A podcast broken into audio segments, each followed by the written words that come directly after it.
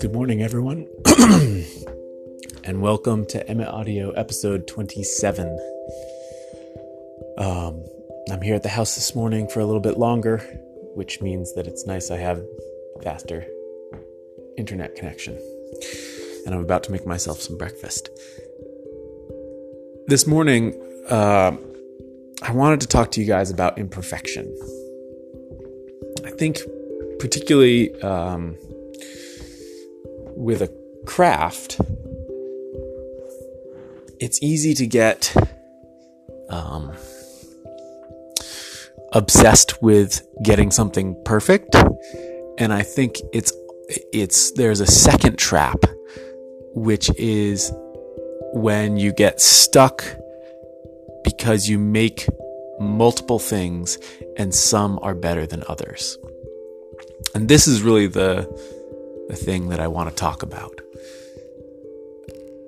This happens for me with spoons, for instance, is I will carve multiple spoons and uh, the more I interact with them and the more I look at them, the more certain ones are clearly better than others. And the question then becomes Does the more perfect spoon invalidate the less perfect spoon. And this is a problem because as a craftsperson, you need to sell everything. Um, it's not that if you carve something that's really terrible that you should sell it, but you can't just sell your very best work. You have to sell most of your work, otherwise, it doesn't work out. Um, and so being a craftsperson is different than being an artist. An artist or musician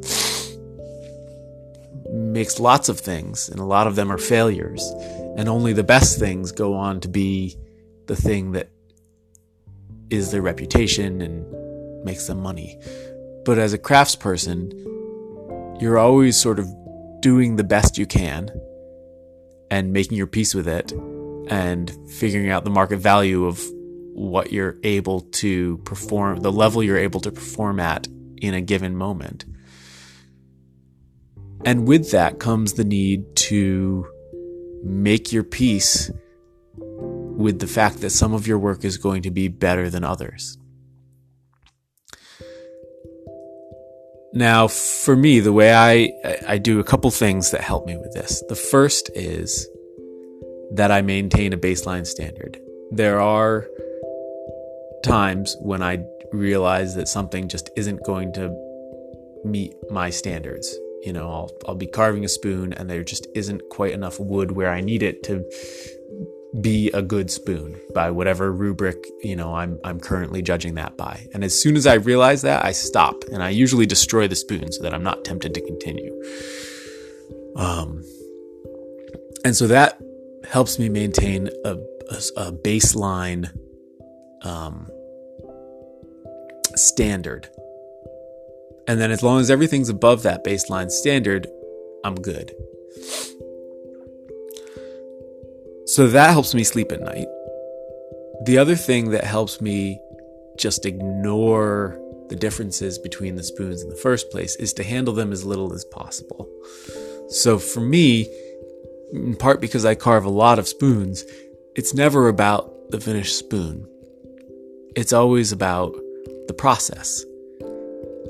And as long as I focus on the process and I maintain that baseline standard, then I am not focusing on how one is better than the other and feeling bad about the one that's not as good.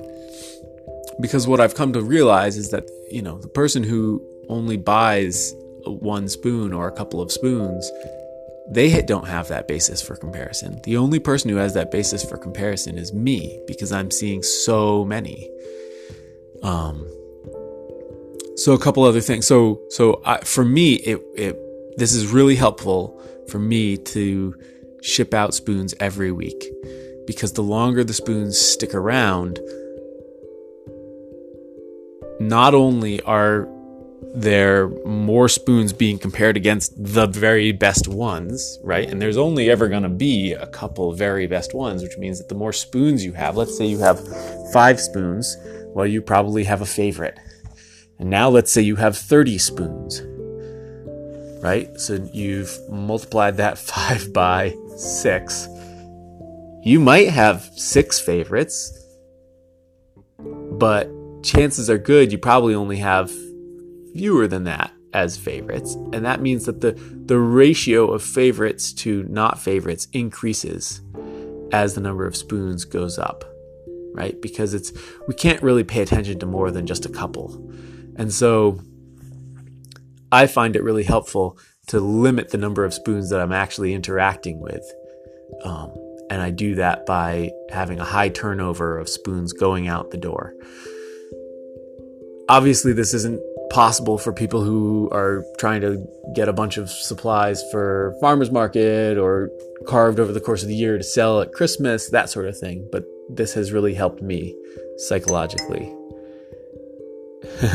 Hope you all enjoyed that little notice coming in. The last thing I want to talk about um, is is that getting the spoons out the door also helps me because over time I become a better spoon carver. And so if I have six months worth of spoons sitting around, well, in that six months, I've gotten a lot better. So spoons that I was super proud of six months ago, now I look at them and I think, well, they're not nearly as good as what I'm doing now. So then how do I feel good about charging the same price for them as I've charged for the other ones? So for me, it has been crucial to figure out a a plan of how I produce them and sell them and get them out the door that keeps that turnover time really short. And that allows me to focus on the process. And as long as I have that baseline standard and I can focus on the process, um, then then I'm not beating myself up about how some are better than others and feeling like I'm not selling my best work. At any given moment, I want to feel like I'm selling my best work. A little bit long winded on this one. Thanks for listening. I'll talk to you tomorrow.